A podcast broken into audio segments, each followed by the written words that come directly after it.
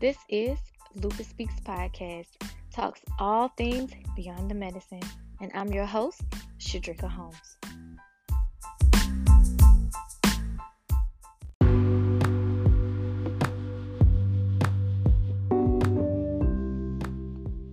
I am not a healthcare professional or a licensed therapist. If you are in need of any professional help, I use and recommend Jesus. No, I'm just kidding.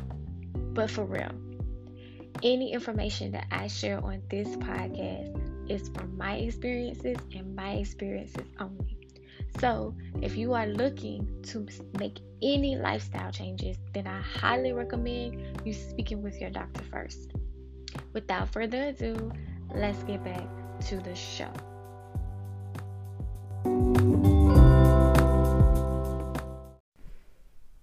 Hi, warriors and friends.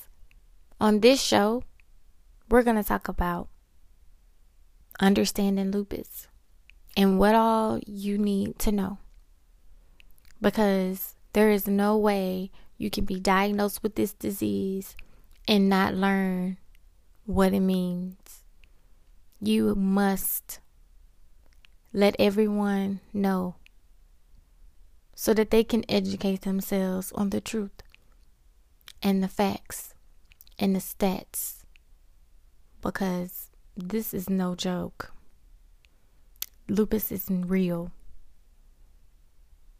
And the only way that you can fully and truly, you can fully and truly understand what lupus is all about is understanding your body, educating yourself, listening to your body.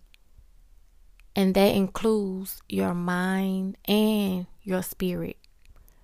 And it's a trinity. It's all three. You can't just focus on the body. You can't just focus on the mind.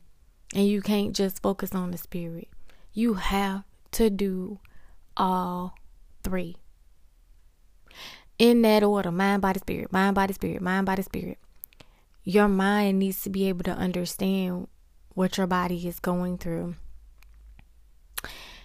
And it's an intellectual thing because your thoughts are your feelings. So if you do not pay attention to what you are thinking, you know, it can determine how you feel. And then on that note, you know, your feelings and your emotion causes stress. It causes frustration. It causes overwhelm because of the thoughts. So if you rearrange what you're thinking, you will be able to determine how you actually feel in the body physically. What you feed in your spirit and your soul, which is energy, which is what's in your space. Um, that also determines how you feel and what you think. So mind, body, and spirit must be some of the important things that you understand in the beginning stages of lupus. If you do not do that, you will be in turmoil. You know, like, that's just the truth about it. You will take the diagnosis and completely ignore the fact that you can live with this. Completely ignore that you are the only person that can do something about this. You can go to your doctor. And yes, I recommend you listening to your doctor because everybody's situation is different. And we are all in different phases and different stages with lupus. And so some symptoms may, may be more severe than others. So yes, I do recommend that you listen to your doctor and some of the suggestions that they have. But my also, I said by I'm also, excuse me, but I also believe that you should definitely look at the prescription, you know, what they're prescribing you. Look at the symptoms and, you know, look at what the medication is supposed to be doing. Now, I don't know what everybody's situation is, but a lot of the times, you know, I need to look at what fruits and vegetables reduce my inflammation. What foods do I need to not eat that, you know, causes pain? Um, things like that, something that's natural, you know what I'm saying? God put us on this earth with our medicine, which is the food.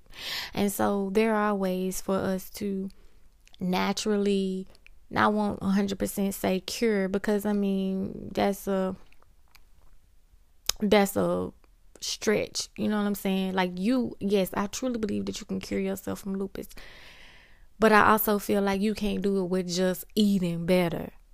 Okay, like it's a misconception to go out here and tell people, well, if you just eat fruits and vegetables, you know, you'll be cured.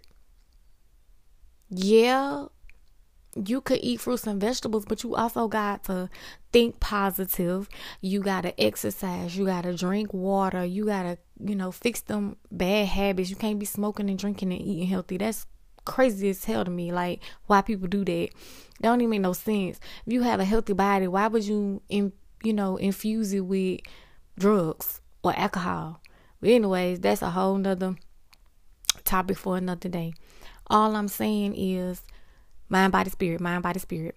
And spirit, it doesn't mean that you have to have a religion. You just have to have something spiritual about yourself. You know what I'm saying? Energy, vibes, a connection with your being centered within yourself. You know what I'm saying? Know thyself, love thyself, be thyself. It's what I truly believe. And this is some of my secrets. This is this is what I did. You know, I could go on and on and on. But this is just my opinion about what it means to understand, because nobody can really tell you how you gonna feel. Another person can receive, okay, you are diagnosed with lupus. This is the reason why you've been dealing with this pain, or this is where this come from. You know what I'm saying? Okay, now somebody can take that diagnosis and they can run with it, and they can research, and they can get all the information they need to know, and they're gonna find holistic ways to, you know what I'm saying, they're gonna get into therapy, they're gonna do all the right things. And it works for them. And they live, and they happy, and they free. You know what I'm saying? But that's just the lupus part of it. It don't, life don't stop. Like, things don't stop happening to you because you sick and you got lupus. Your bills still got to be paid. You got to work. You got kids. You got a man. You got all this stuff you got going on, school, whatever you have in your life pre prior to lupus still needs some attention. And so you just got to be mindful of how to incorporate lupus into your already life. And, you know, don't stop. It don't have to stop. You just got to figure out a way to, a healthier way to go about living your life. Because I just generally feel like lupus in your body is just saying, you know what, trigger, trigger, trigger. It's a lot of stuff going on, boo, boo. And, you know, we got to do something about this. I know everybody not going to totally agree with my opinion with that, but I do. I just feel like, yes, maybe you don't deserve, nobody deserves to be in pain. Nobody deserves to be hurt. No, it's not your fault that you are diagnosed with lupus. No, it's not your fault that you are sick. But I will say, now that you know, you got control over certain things that you can do to make your lupus and your life better. That's all I'm saying. You, it's just a, it's just a red flag to say, do something, because you can. And, you know, for years I had this limiting belief that me being diagnosed and me, you know what I'm saying, just going into this self-pity and this sorrow and wrapping my life around my inability to be able to do the things that I want to do because I was sick. Girl, do not fall in that mental trap.